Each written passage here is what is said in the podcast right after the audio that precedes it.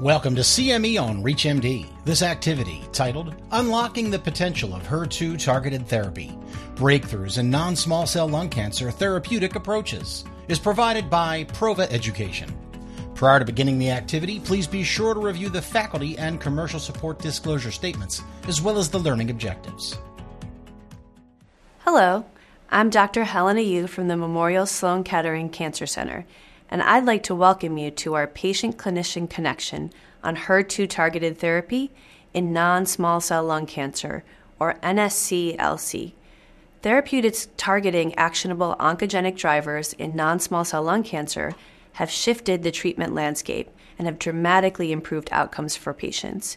Use of broad molecular profiling ensures that patients receive the appropriate therapy. HER2 mutations are observed in 2 to 4% of non-small cell lung cancer and are more common in females and never smokers, and we now have an FDA-approved targeted therapy to consider for non-small cell lung cancer patients harboring these mutations. Remember, when discussing treatment options, it's important to align patient and clinician goals. Today, I'll be illustrating my approach to treating HER2 mutations in non-small cell lung cancer through clinical vignettes. Let's get started. Susan is in my office to discuss treatment options for non-small cell lung cancer. She is 59 years old, a never smoker, and has well-controlled hypertension. She received platinum-based chemotherapy, and her disease progressed after 6 cycles. Her ECOG performance status is 1. 59 years old, past medical history, well-controlled hypertension, physical exam, no lymph node enlargement, lungs are clear, recent complaint of increasing shortness of breath. Her next-generation sequencing molecular testing showed a HER2 exon 20 mutation.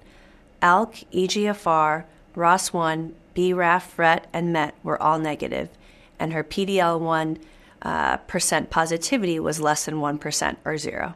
Hi, Susan. How are you today? Well, overall, I'm feeling pretty good, but I have some shortness of breath, and it's preventing me from playing pickleball. Oh, that's too bad. I know how much you like playing pickleball.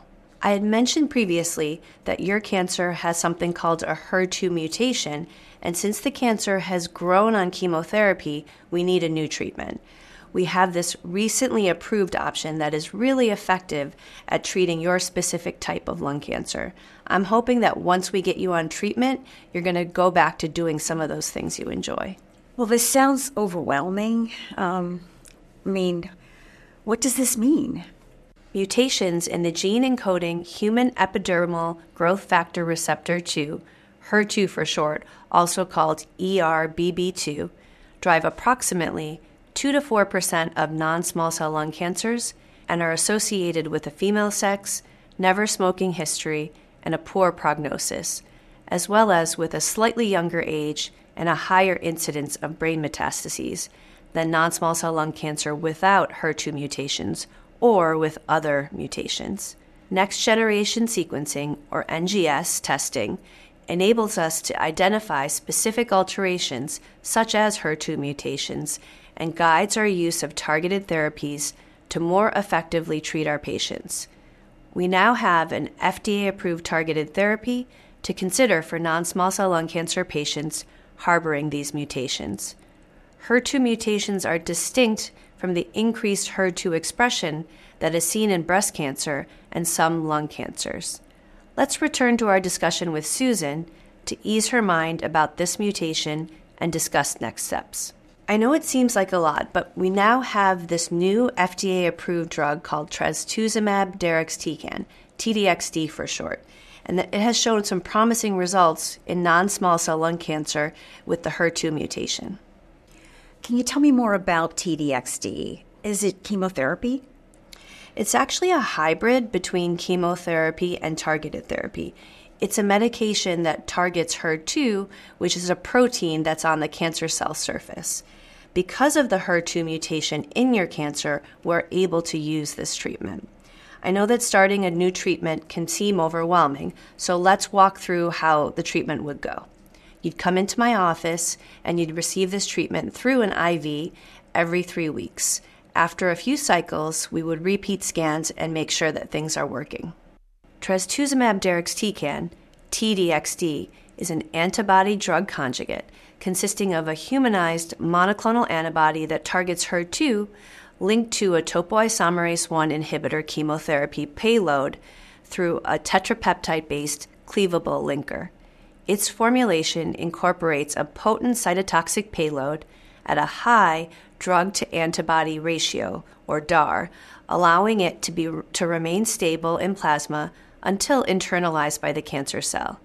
It is then cleaved by peptides, releasing the highly potent chemotherapy payload, which induces DNA damage and apoptosis within the lung cancer cell.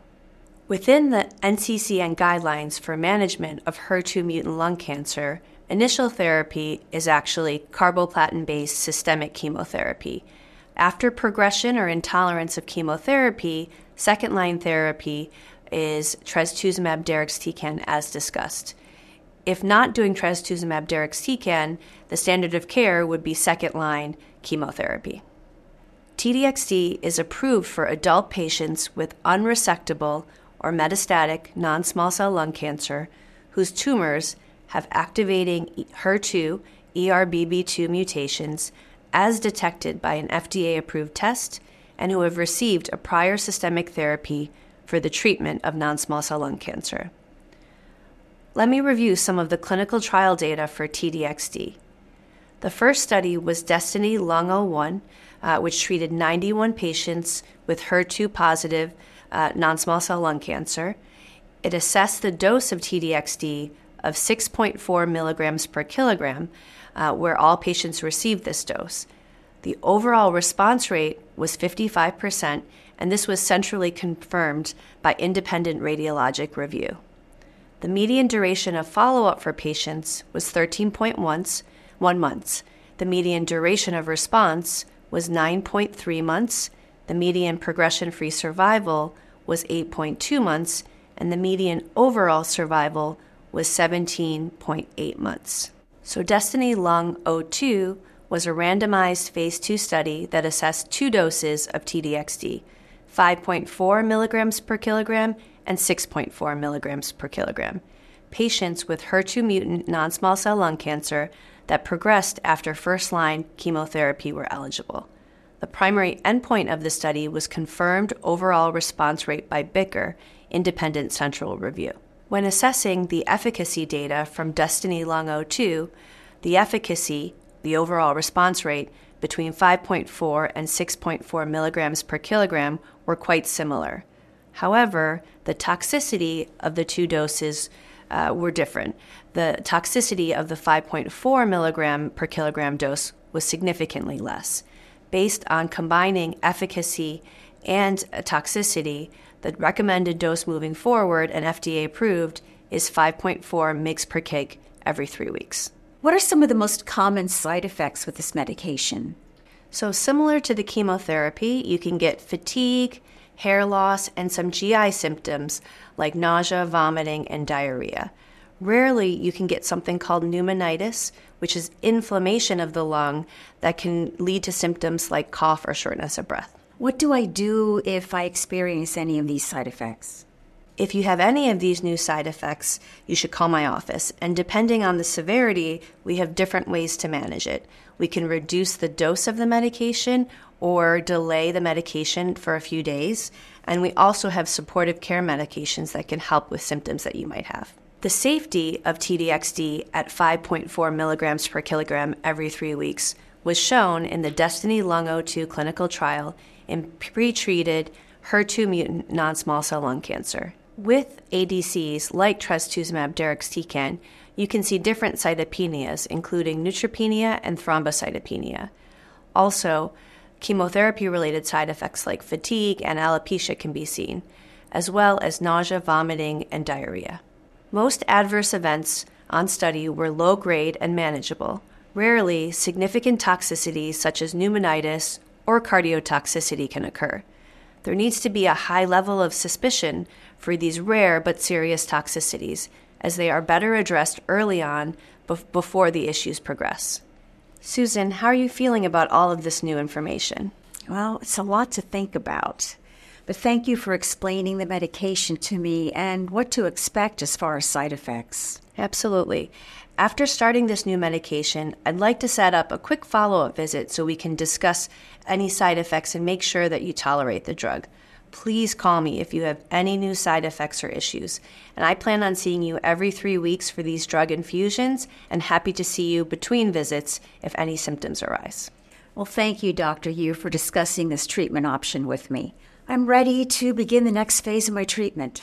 Great. I think the case presented in this vignette can be adapted to address the many scenarios we face daily in our medical practices when discussing the diagnosis of and treatment for HER2 mutations in non-small cell lung cancer. When prescribing T-DXd for these patients, it is important to apply shared decision-making with consideration of patient preference and potential advantages, as well as challenges in treatment adherence to maximize efficacy. Thank you for joining me for these patient-clinician connection vignettes on shared decision-making in the management of non-small cell lung cancer with HER2 mutations. Goodbye. You have been listening to CME on ReachMD. This activity is provided by Prova Education. To receive your free CME credit or to download this activity, go to reachmd.com/Prova. Thank you for listening.